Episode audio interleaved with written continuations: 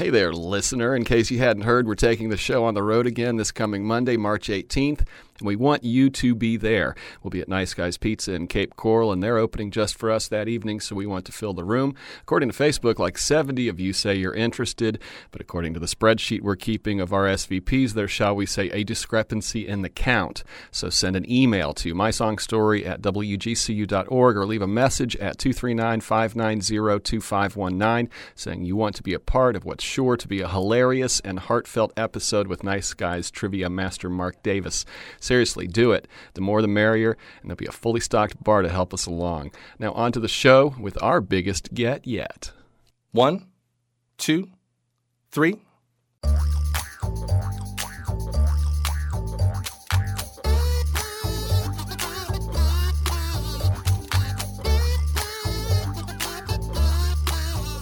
Welcome to Three Song Stories. This is the podcast that forces our guests to pick just three songs that help tell the story of their lives because of the memories they contain, so we can get to know them better. Thanks for listening. I'm Mike Kiniry. Our guest today is Joshua Johnson, a name most public radio listeners are probably quite familiar with by now. Joshua is host of The Daily Show 1A, that's produced out of WAMU in Washington, D.C., and distributed by NPR. He was born and raised across the state in West Palm Beach, the only son of a public school teacher teacher and Vietnam veteran. His Wikipedia entry says he became interested in journalism as a kid and was inspired by African American journalists like Ed Bradley, Bernard Shaw, and Dwight Lauderdale.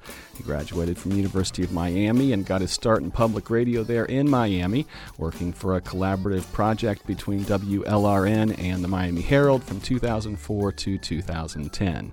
After a stint as morning newscaster at KQED out in San Francisco, he hosted the radio series Truth Be Told, which dealt with issues of race in America. Its four episodes were broadcast nationally. He also taught courses in podcasting at the UC Berkeley Graduate School of Journalism. In September 2016, he guest hosted The Diane Rehm Show for two days, and then in November, she announced he would be taking over her time slot, and 1A premiered at the beginning of 2017, and we've been carrying it here on WGCU ever since. While Diane Rehm had big shoes to fill, to say the least, at this point, I think it's safe to say that Joshua Johnson is walking tall in them now, and we are so, so honored that he agreed to do our little show. Hey there, Joshua Johnson. How's it going? Mike, thanks very much. Glad to be here. Did you really not know you had a Wikipedia entry? I don't think about that kind of stuff. I'm, I'm, sure I do. I maybe should have crossed my mind at some point to check it and make sure it's right, but everything I heard in the intro was correct. Well, so, then, whoever wrote that out there in the world, they got it right. Much appreciated. Thank um, you. Have you been to Fort Myers before? Years ago. I, am sure I've passed through as a little kid at some point. I'm from West Palm Beach, and so we have traveled all over the state because we gotcha, have family. But you never came here and, for shows, or I guess we go there for shows. yeah, what, not really, not that much. Okay. What was the musical background of your childhood over there? Gospel, jazz, R&B. I was born in 1980, so I'm about the same age as hip hop. So all the like early rap and hip hop music uh, back in the days of Yo MTV Raps with Fab Five Freddy, that was my soundtrack growing up. Um, all the you know pop music of the 80s and 90s, everything that was early MTV. Mm-hmm. Um, that was my. You were the sweet spot for that early MTV. Probably. I really was. Early MTV, all the artists that came on the Arsenio Hall show uh-huh. from the late 80s to the early 90s, those were in my playlist. Uh, lots of different kinds of music. I might, and also, you know, theater because I was always a performing arts kid. Oh, okay. Um, well, we'll soul music. My mother had you know crates and crates of LPs, so yeah. I got songs in the key of life on LP. So I, I got a, a, a little bit of everything. So that was going to be my next question: is is that you had your music, but what was your your parents' music? What was the music they had um, in their collection that you maybe peeked into? A lot of overlap. It was a lot of you know jazz and R and B and and funk and soul music. Uh, my grandmother loves Mahalia Jackson, and we listen to a lot of gospel. We listen to a lot of uh, community radio stations in and around West Palm Beach, particularly black-owned stations that would play a lot of the latest, like hip hop and R and B and rap music that would do community talk shows or that would do you know gospel music every morning from 8 to noon before they switched to like reggae music so we heard like everything within you know, the black diaspora of music. And then I got everything that was in pop culture that was coming up thanks to, you know, MTV, VH1, BET being on the rise. Gotcha. Um, what's the earliest musical memory you can find if you try to dig back to your young childhood? Did my psychologist send you? This is a very big question. I'm not sure I know the answer to that one. The earliest musical memory Eh, oh gosh, I And really if you don't can't know. remember it, then you don't have that memory. Well, or, or or do I have it and it's just locked away somewhere? That's where we're at for with this show, reasons Joshua that remain unclear. See, your my therapist did send you and tell you to ask me this. You're not the first person who said that. Yeah, yeah. I don't know. I mean, other than like singing along with silly songs in elementary school, um, you know, I, I, I think it was the music that I heard on TV, like hearing, you know, Billie Jean by Michael Jackson or Walk This Way by Run DMC or like that first round of music videos that actually became big hits because they weren't just on the radio, they were on mainstream television. Granted, MTV was not mainstream television when it debuted in 1981, but it was something that the mainstream couldn't ignore. And the fact that it was not on Johnny Carson, but it was on MTV, made waves. And everybody's kids were listening, but their parents refused. You know, Beastie Boys, You Gotta Fight for Your Right to Party was one of these things that you would, you know, you'd see Dan Rather do a report about the latest wave in hip hop music has parents across the country very concerned. What is this new music and what will it mean for your children? We have a report now from CBS correspondent. And that's how it kind of made waves as this threat. Yeah, yeah. You know, uh, uh, Dee Snider and Twisted Sister Uh-huh. singing, We're not going Yeah, that was one of my first tapes. right and but it was it was kind of the fact that this was music your parents did not listen to that made it something people paid attention to i grew up at a time when it was just the music i mean asking someone my age like do you listen to hip hop is like asking does your body require oxygen to live Right, it just right. was it, it just was Was there any dissonance in your household between your parents and you because of that, what you just described? not Sounds like they may have been sort of cool with what you were wanting we were, to listen we were to. kind of on the same page. I don't recall there being much discord uh, about music, except for like like the really dirty stuff, like when Two Live Crew hit the scene, and Two Live Crew and that was kind of epicenter over there. Yeah, yeah. Exactly, because we're from West Palm Beach, or we lived in West Palm Beach. They were right down the road in Miami. Two Live Crew was the dirtiest. Remember when Two Live Crew was the dirtiest thing in all of music? Oh, yeah. It seems like a life, like a generations ago. But yeah, other than something that was that far over the line, I, we were pretty much we were pretty much on the same page. We had a guest on this show maybe 25, 30 episodes ago, a local guy named Joshua, well, no, no, um, Anderson. First name? Justin Anderson. Justin Anderson, thank you, Richard, uh, whose dad was Judge Isaac Anderson, who was the judge who presided over the ruling against Two Live Crew. Oh wow, Yeah, small world. very small. Um, music being played on instruments, where did that fit into your early world? I had piano lessons as a kid. I was not good, nor was I patient. So that didn't last very long, uh, which I think, I think became a, a theme in my career because at one point I was in college as a motion pictures major. Oh, okay. And I was okay at making movies on film, but they took too long to make. And so I was like, broadcasting. Broadcasting is instantaneous. Yeah, I'm yeah. going to go back to my love of broadcasting. And so that became my degree instead of motion pictures. But I, I had I always had a musical education. I sang in the church choir growing up. I sang in a multicultural youth choir, like a community choir when I was little.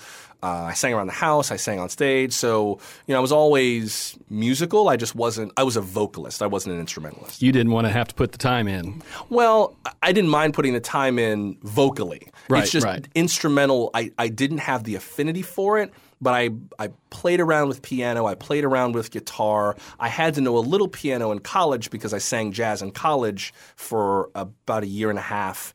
And so that's how you practiced. You went into a piano practice room and you kind of plunked out the notes and learned your your part of the arrangement. So I know enough to get around. I can read sheet music. I can kind of sight read Okay. but you know, I, I was never, you know, I, I was never talented enough to pick up a piece of music and like run with it the way that a musician, Yeah. capital M musician, could do. So you sang jazz in college? I did. I was part of the jazz vocal ensemble two. There were three. Um, JV one was for like the jazz majors. I was in JV two, which was for people who were or were not jazz majors but who could sing. and I did that at the University of Miami while I was doing my degree and my my other stuff. Uh, I had taken enough IB and AP courses that I could skip taking English, Spanish, or history in college. So that gave me room for electives. And one of the electives I wanted was jazz, one was musical theater. So I did that in college. Um, but because I was a broadcasting student, I had to put more energy into producing work in the School of Communication, so I could only ever be on the technical crew of the musicals. Oh. I know every lyric to a funny thing happened on the way to the forum. I never got to play Pseudolus, so I, it's I, it was kind of like okay, fine, I'll I'll let you be the star this time. I'll get my chance later. Was music or performing part of your like um, elementary, middle, or high school experience, or was that just only once you got to University of Miami? Recitals in elementary school, you know, the Easter and the Christmas Day event in church middle school, kind of. I went to a performing arts middle school in Palm Beach County, okay. what is now the Bak Middle School of the Arts and the Dreyfoos School of the Arts, the middle and the high school. I was there when it was all one campus, and the campus was like my neighborhood. So it was my neighborhood school. Oh, wow. And so when you got in in seventh grade, you had to do kind of nine weeks of all the other four art areas other than your own. So I did some music and I did some theater and I was a communication student even then. So I got a, I got to do a little bit of everything then. Sounds like you got a lot of uh, musical and uh, uh, performance and art layers in there, Joshua Johnson. Yeah. Is that true? Yeah, I always got, I got a lot of music. I got a lot of art.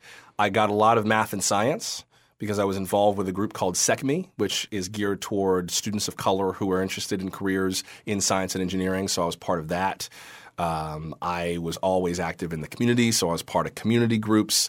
Um, my mother was a school librarian, and she always did a display for Black History Month about Black inventors. So I always had that in my background. So I got a I got a very eclectic kind of Renaissance man education from a really young age on purpose. My my family wanted to make sure I was exposed to a lot of different kinds of things, so that kind of regardless of where life took me, I would have I, I wouldn't be afraid of something that was new or that was different. Gotcha. Um, do you remember the first music you owned was?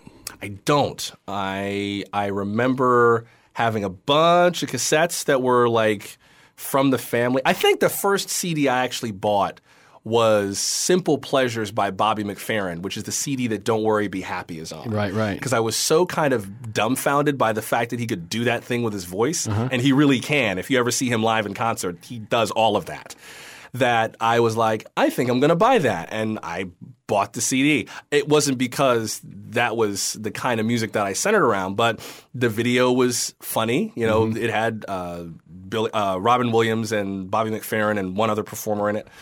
And I just was like, okay, I'm going to buy that one. And listening to that album kind of gave me a sense of all the intricacy that you can do with music and how kind of you can play around on different motifs and the different feels and styles and you know it was it, it appealed to the part of my brain that likes to take things apart mm-hmm. and see how they work mm-hmm. and then put them back together so when I encounter it again, I don't just see it as a whole, I see it as a sum of parts that makes sense in a different way. And that album kind of appealed to me in that way.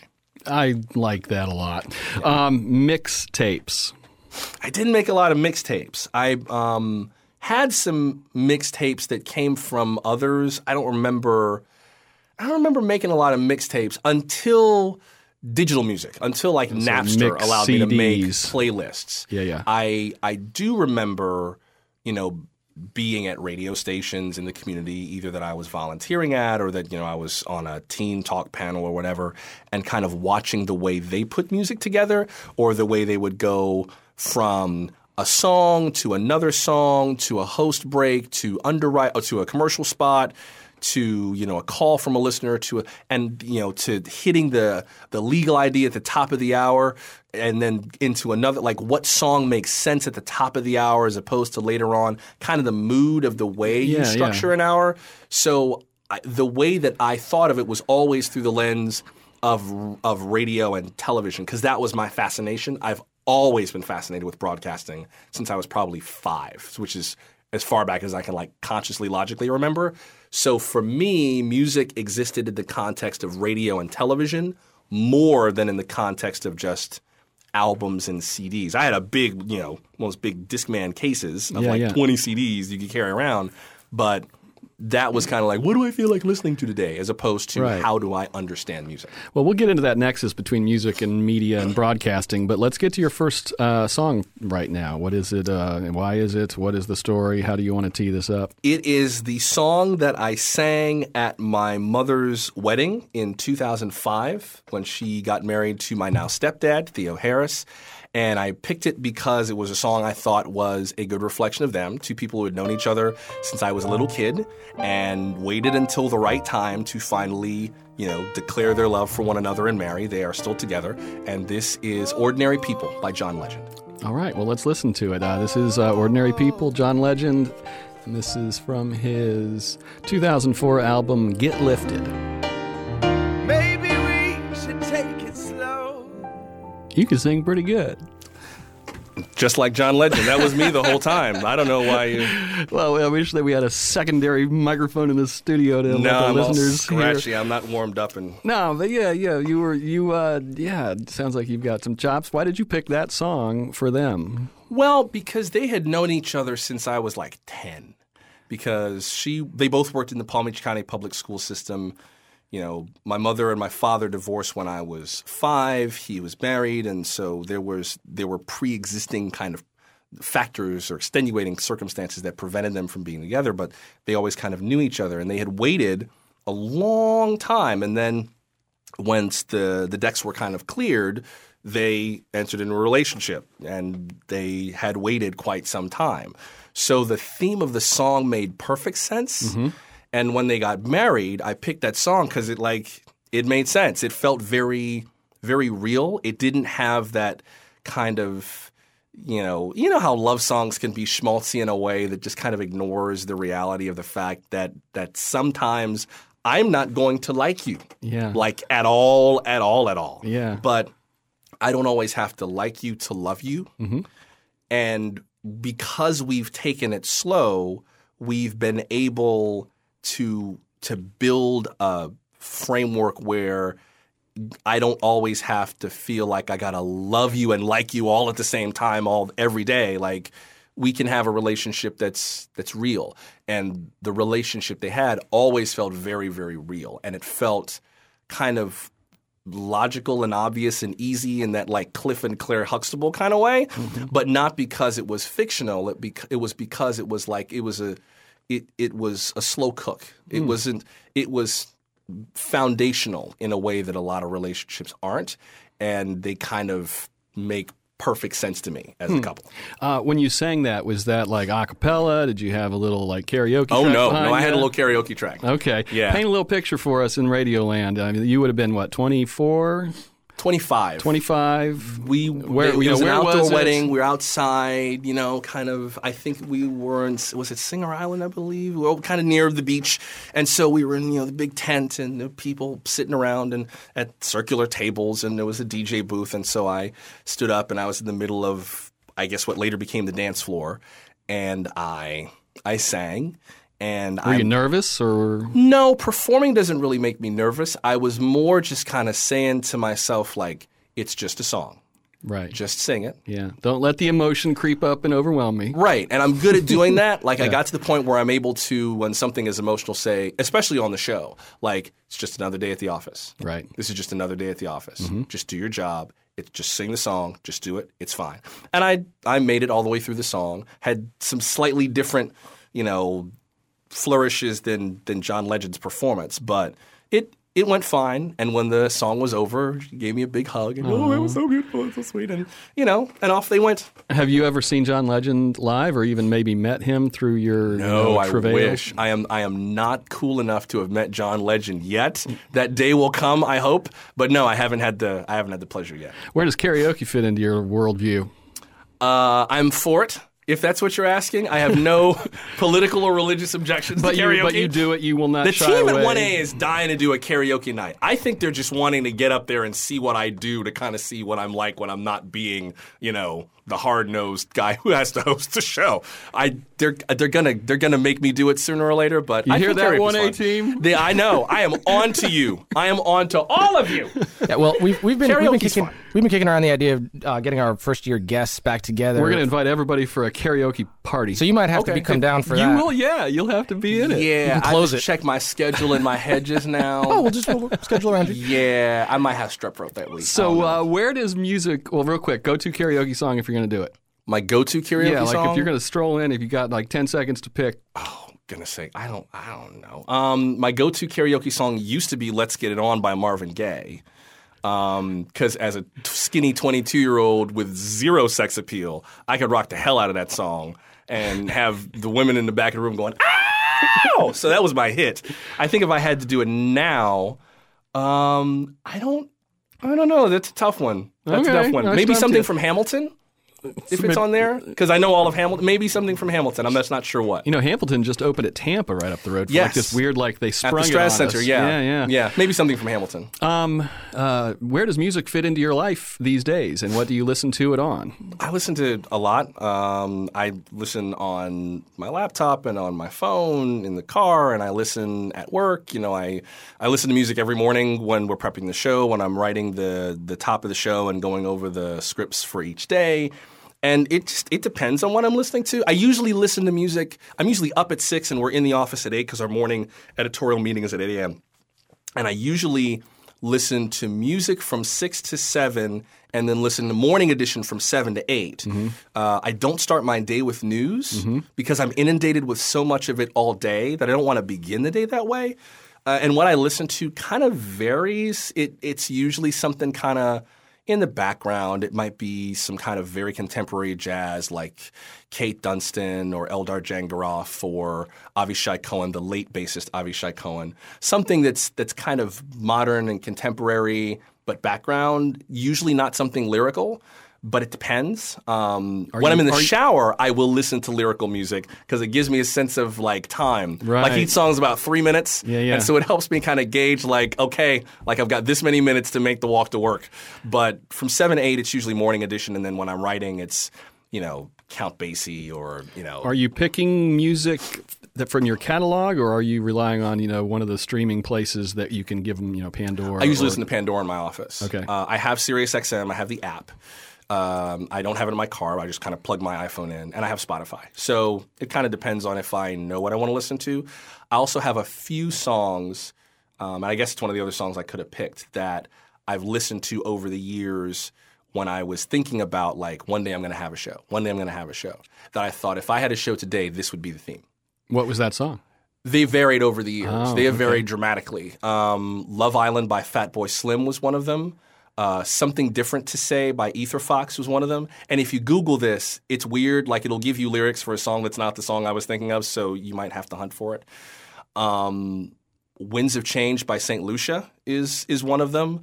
Um, Omi by George Duke is one of them. O M I. Uh, Freshwater by George Duke is one of them. Um, it's varied. It's just something that feels like a kind of a ladies and gentlemen, please welcome, bam, kind of a song. Where did the one A theme song come from? 1A's theme song was composed by a guy named Will Eastman, who is a DJ and a club owner in Washington. Our executive producer, Rupert Allman, made contact with him and asked him if he would help compose the theme. He gave us a piece of music that he had written that he was going to be on uh, one of his new albums that was very ethereal, same melody, but very ethereal and very light. And we worked with him to kind of remix it. I, I urged him, and he followed all of our notes, to give us a few design elements. For example, I wanted a space at the top where I could write the hook to the show before the theme begins. Kind of like mm-hmm. Morning Edition's theme, mm-hmm. where the theme begins and there's that space before they say Morning Edition from NPR News, and then da da da da da, it comes up in the clear. So I needed space for that. So just structurally, it needed to be less than a minute long because the the opening of a of an NPR program, which is called the Billboard, the part that plays before the newscast. The Billboard is no longer than 59 seconds, so we can be in silence when you hear live from NPR News in Washington, I'm. So our theme is 55 seconds, I think.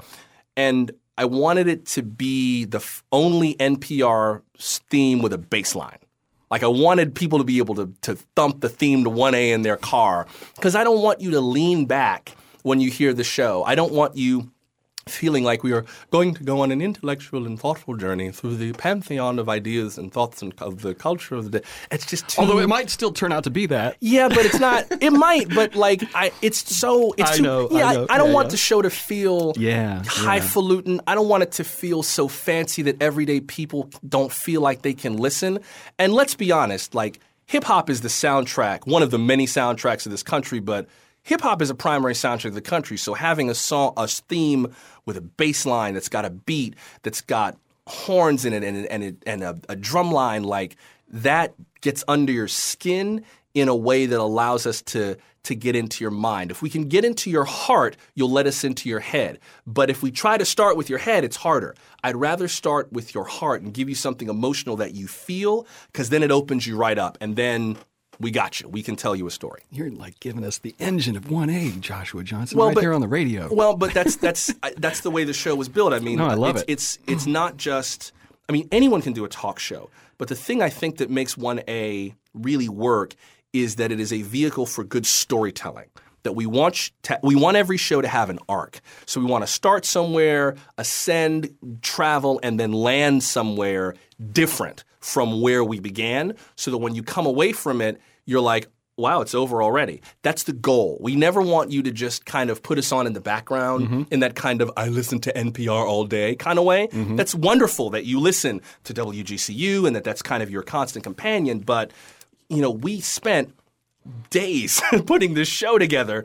We want you to pay attention. So the music is our first tool to lock you in. So you are not just hearing us, you're listening, you're engaged, and we gotcha. And then through the hour, there are little moments where we build it in where I still have to go over here. Oh, come, whoop, follow the bunny, back to me. Because I know, you know, you're human, you'll drift, you're busy, you're doing stuff, you get a notification on your phone, you're flipping channels on your TV, which is on mute. And so everything around the show is designed to keep you listening. Even some of the music that we use to go to breaks is designed to kind of let you know we put some thought and some love into this show, and this is not something you just want to receive on autopilot. How much is what 1A is today what you set out to make, and how much of it is what it's turned into having done it now for two years? Well, when we set out to make the show, we knew we wanted to make something that was in the legacy of the Diane Rehm show. We wanted to build on that legacy and not just build over it. So we wanted to have a space for civil conversation. We wanted to have a space where double talk is not welcome. We wanted to have a space where we could be very eclectic in the subject matter that we pursue. And we wanted to have a space where everyone was welcome because we were coming off of an election where a lot of Americans were just furious with one another and couldn't talk to each other. So we figured we'll make a space where everyone can talk to us.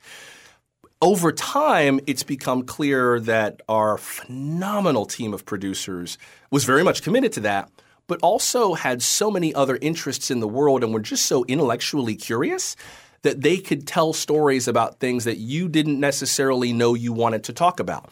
And by doing that, we make it so that every day can be an adventure, right? You know we're going to cover the news. And if the big news has to be talked about today, we'll we'll do that. But we make it so that you never feel like you have to come in with your, you know, your your protective pads and your boxing gloves on. You can just come in, sit down, we're going to have a worthwhile conversation with interesting people that you wouldn't normally get to talk to. You're going to be a key, essential, vital part of the conversation. And by the end of it, you'll come away with something that you wouldn't have gotten otherwise. So we knew what we would have liked it to be. Over time, we found certain elements like the 1A Movie Club, the listener driven shows that begin each year, the series on motherhood that we did last year, which was amazingly valuable, eh, that have just kind of made the show rich in ways that even we couldn't have predicted. Uh, do you guys ever do live music? I tried to seek back through my catalog of having listened, and I'm not sure if I could remember any or We not. have once or twice. There is a performance studio in our building at WAMU. It's it's a few floors up from where we are. We've used it maybe once or twice. We did have um, August Green, which is the musical collective of the rapper Common, uh, Karriem Riggins, and Robert Glasper, and the three of them came to our studio and Common freestyled on the show live. And I remember that. Now that yeah, say and he yeah. threw in references to one A during the freestyle, and like he he killed it. I I could not stay cool after that for for more than just a few seconds before I was like, wow. So we've had a f- some live on the show. Um, we've had a, a, a few live performances. We had one uh, one of our guests. Uh, we did a show about the Cartoon Network series Steven Universe, and one of our guests performed a song from Steven Universe live on the air at the end of the show. So we do occasionally. We'd like to do more, but we just haven't built been able to build it in yet. Understood. Okay, it's time for song number two. S- song Where number are we two. going? We're going to Disney World. Literally, whenever I and I, I love theme parks. We used to go to Disney World pretty much every year from probably age three or four. So I love those parks. I love Universal. I love theme parks. And every year when I was little, when we would go to Walt Disney World, as we're driving into the gates, this song always came on the radio. It wasn't Just coincidentally? it, I, I, I don't think it was cool. I think it was God's will. That song was there to welcome me to my happy place. Every time we went to Disney World, this is what played. When was the last time you listened to that song mindfully? You know, and then, December, when I went to Universal Orlando with my friend Oh, Rob. so now you're popping it in as you're going. Through I was like, you need to know this about me. This is part of my history. And so I played it as we were like crossing Major Boulevard uh, into the into the resort. I was like, this always played on the radio. I'm so excited. And I played it for him and he's like, You're you're you're you're a nerd. I was like, I'm such a nerd, but I love it. When you think back to having listened to it as a kid, is there a car you were in that you can picture for us? What was y'all's road trip car? It's- We usually rent a minivan Oh, or okay. Something. I, I don't think we I don't think we drove our car often, but it was it just it it just played. It just played. And then I remember going under that arch that says "Welcome to Walt Disney World," and like you start to see, you can see Spaceship Earth at Epcot from a distance, and then later on you could see you know the Twilight Zone Tower of Terror over at Disney's Hollywood Studios, previously Disney MGM Studios, and like you could see everything. You could also see construction where it didn't quite look perfect and it was always Right. kind of like hmm that's not that's that's not that doesn't look like i'm on an escapade at, at all. And the thing about this that i kind of took from this that relates to me and my work is the way that like the story of me going to disney world began when we drove in. Like it was the first thing that we encountered immediately. As soon as you're visible the story starts. And that's the way the park is designed. If you ask anyone who works there, like they will tell you that the That's, whole that's thing being done on purpose. it's all being done on purpose. And I didn't know it as a kid.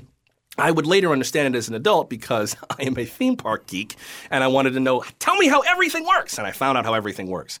But the fact that it was intentional as someone who would eventually go into communication as a career was a good lesson for me that the story of whatever it is you're presenting doesn't begin when you say it starts. It begins the minute that your audience encounters you in whatever way they encounter you. So take 1A. It doesn't start when I say, This is 1A, I'm Joshua Johnson in Washington. It starts on the first note of the billboard. And whatever I say in those seven seconds before I say from WAMU and NPR in Washington, this is 1A. Or maybe it starts with the promo that you heard right? Those 22 seconds of text that have got to get you to stay. Or maybe it starts with a link you saw on Facebook. Or maybe it starts with you seeing me on Meet the Press and you're like, oh, I like what that guy said. 1A, I've never heard, let me Google that. And then you find out who I am. The story of who you are starts the minute you're visible, not the minute you decide it starts. And for me, it just kind of fired my imagination of all these different ways that we show people who and what we are. You know, the fact that there are people who walk around the park that pick up trash in those little white uniforms is nice. But really, if you're a cast member, whoever you are, it's your job to pick trash up because that little piece of trash flaws the image for somebody. Now, this can make you crazy if you are overly worried about it. But it also is just one of those ways you show a higher level of care in what you do. And the more that I got into journalism, the more that I got into broadcasting, the more intolerant I became of people who didn't put care into the work that they did. What do you mean you don't care about the details? I know it's just a radio script. Sorry, there might be some typos in it. I'm not, I don't spell very well. Well, go spell check this little piece of tripe and bring it back to me when you're done. Because if you'll leave the typos in there, what the hell else is wrong with your script? Show some care. I interviewed the head of Miami Dade County's aviation department once, the guy who runs Miami International Airport. They did a study, or he mentioned a study that was done, of the things in an airport that make people feel safe. What do you think is the number one thing, according to the study, that makes someone feel safe in an airport? Uh, the presence of security? No. No. Um, pleasant music in the background? No. Um, I don't know. Clean bathrooms. Okay. Because if the bathrooms are not cared for, what else is wrong? It begins to erode confidence in little ways. And you and I both know, because we work in the public eye or the public ear, that those little things, man, it's just, it's the little stuff. It's the little indignities. It's the little slights. It's the little ways in which, you know, customer service isn't good the way it used to, or the quality of writing isn't as sharp as it was, or the, the expertise of the reporter just is shallower th- than it was five years ago or 10 years ago. It's that little thing, you know, the, the snack they give you on the flight is just a little bit smaller, or the cereal you get in the box is just a little bit thinner and the price is a little higher, or the entertainment used to be more fun, but now they're just kind of going through the motions. All those little things erode trust. And if you take those little things seriously, trust skyrockets, partly because it's eroding everywhere else. So for me, that song as a touch point was like, whenever I hear that song, it just fills me with happiness. Hmm. It reminds me, like, this is gonna be good. From beginning to end, I am going to love this. And sure enough, last time we went to the park, we had a great time. Everything was fun. The staff was great. The food was good. The rides were fun. We got in, we got out. We did everything we wanted to do in two days. It was amazing. And it just it it makes me mindful. It's difficult and sometimes it's stressful, but in those stressful moments, it rem- it it reminds me that the details matter. You sweat the small stuff because that's where trust lives. That's where quality lives. That's where relationship lives. It's it's the little things you do that make something special, not the big things. Hmm. Is that a philosophy that you were taught or you developed? Probably it's a bit of both. You know, there's there's a Bible verse that says if you're faithful with a little, you'll be faithful with a lot.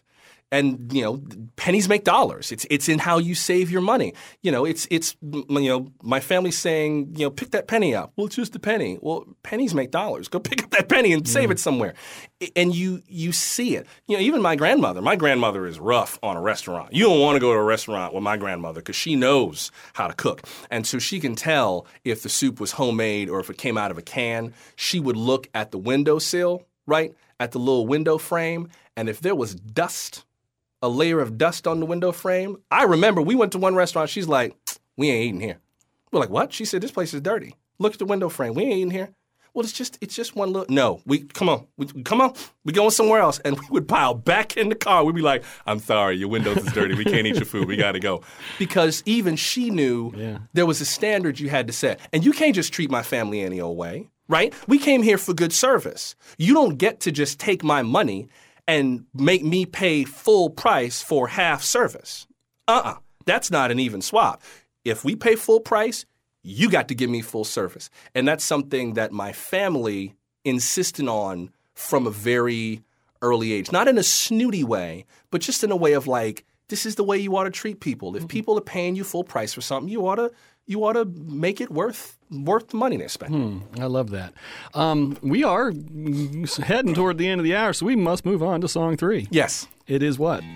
It is a song that I did not know I was allowed to like. And after hearing it, after those two lovely, pleasant songs, there might be some people in the audience who decide they don't like me anymore. Or that they're like, I can't believe you would play this song in, in the middle of the day and put this in my ears. I can't believe you would. It was a song that sparked a tremendous amount of fear for me and a lot of soul searching for me. And that I think probably had a lot to do with me getting to where I am today and being able to do the work that I do now. And it's it's not a song I would have expected to mean that much, but boy does it mean a lot. Okay, well, let's listen to it. Then we'll dig into a little bit of the why behind the uh, the what after it. This is uh, uh, "Enter Sandman" by Metallica from their 1991 self-titled album, also known as the Black Album. It is Joshua Johnson's third song on today's episode of Three Song Story. Brace yourself. I just I wanted to mention, you know, uh, I I'm so happy that you picked that. Um, I know you said you were happy to make people on NPR listen to Metallica. Just a little, I'd get a little bit of a kick out of it. that yeah. was that was also it, this is the first song that we've had uh, duplicate songs. Uh, Really? Yet you are the first person to pick a song that's already picked, and it was my songs times 53 episodes. Three songs times 53 episodes, and you are the first duplicate. yeah, and that and that was my first song. So I'm so I, thank you I so knew there was something I liked about you. Yeah, this is the best day. You're a Thanks. wise man, yes. So the reason this was one of my songs is that when this song came out, when this album came out in 91, I was 11 years old. I was a skinny little black boy who discovered, you know, Metallica. And this was the first time in my whole life I remember being afraid to like something or connect with something because I was black. This was the first thing I can ever remember thinking, black folks don't do this. And I didn't tell a soul. And it wasn't until the album Load came out in the mid 90s that I bought that album at a really tough point in my life.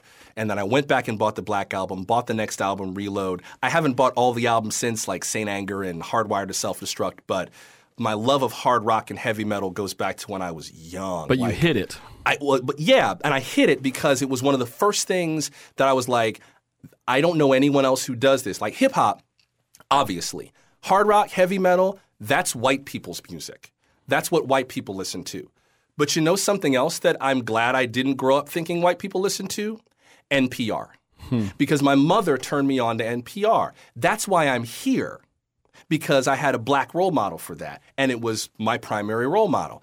And as a journalist, as an interviewer, as I've kind of come up, it's always been important to me to make space for people to be what they are because I remember vividly what it's not okay for me to be into, whether it's because I'm black or I'm gay or I'm, you know, was raised in the Baptist church or I'm from the South or, you know, whatever. These things, these boundaries that we put up for one another, the work we do on 1A is designed to get through those and to just see people as they are and not judge them for what they are, regardless of what they are. I've had conversations with all kinds of people, but I don't think I ever would have built that skill set if I hadn't fought through the fear of whether or not I am showing off the black excellence that I was raised, that I had to show off at all times because we are counting on you.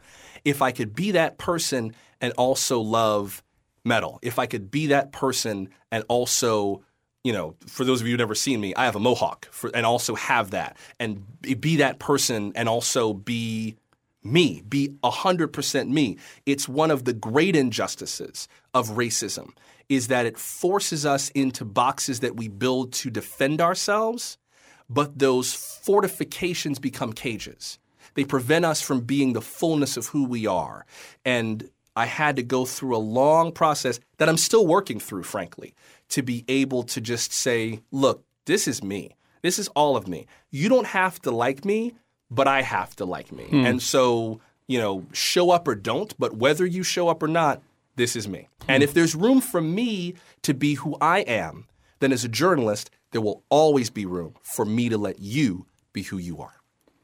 Well, we are out of time, but I'm going to throw a couple questions at you. Hit it. Um, dancing, yes, no. Hell yes. Okay. Are you crazy? Yes. TV theme songs committed to memory, and if you got one, can you give it to us? Uh,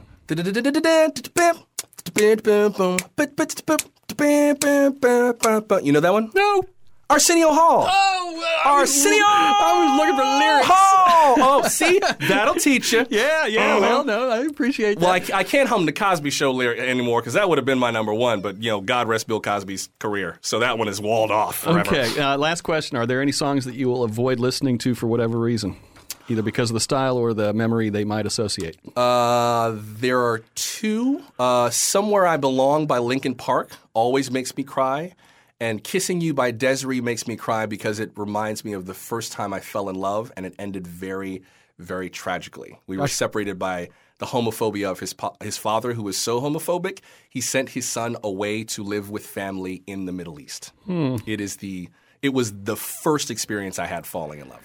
All right, Joshua Johnson, that's all the time we have. Do you have any final thoughts? Thanks for letting me rock out with you, and Yeah, and, thanks and for we doing it. and on behalf of the management of WGCU, we apologize for blowing out your eardrums with that last song, but not really. But thanks for thanks for letting me play some music with you. It's been fun. No, thank you so much. Uh, we make this show in the WGCU studios on the campus of Florida Gulf Coast University in Fort Myers, Florida. Richard Chinqui is co creator and producer. Tara Callaghan is online content producer. Chris Duffus is executive producer. Our theme song was created by Dave, Dave, Dave Cowan and Stick Martin at Monkey House Studio up in St. Pete. For fans of this show, there's no parting tune this week because we're live on the air, but we're going to go out with our theme song. So thanks.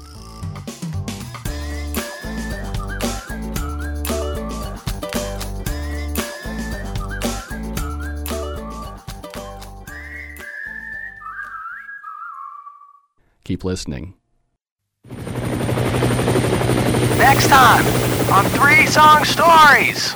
There you go. What's that? What's that? Where'd that come from? The world today takes It's not gonna work. everything you It's got. not gonna Come on, work. sarcastic Uh, dad. it's not Come gonna on, work. pretend like I'm your daughter. I'm just gonna sit here and watch you make a jackass of yourself.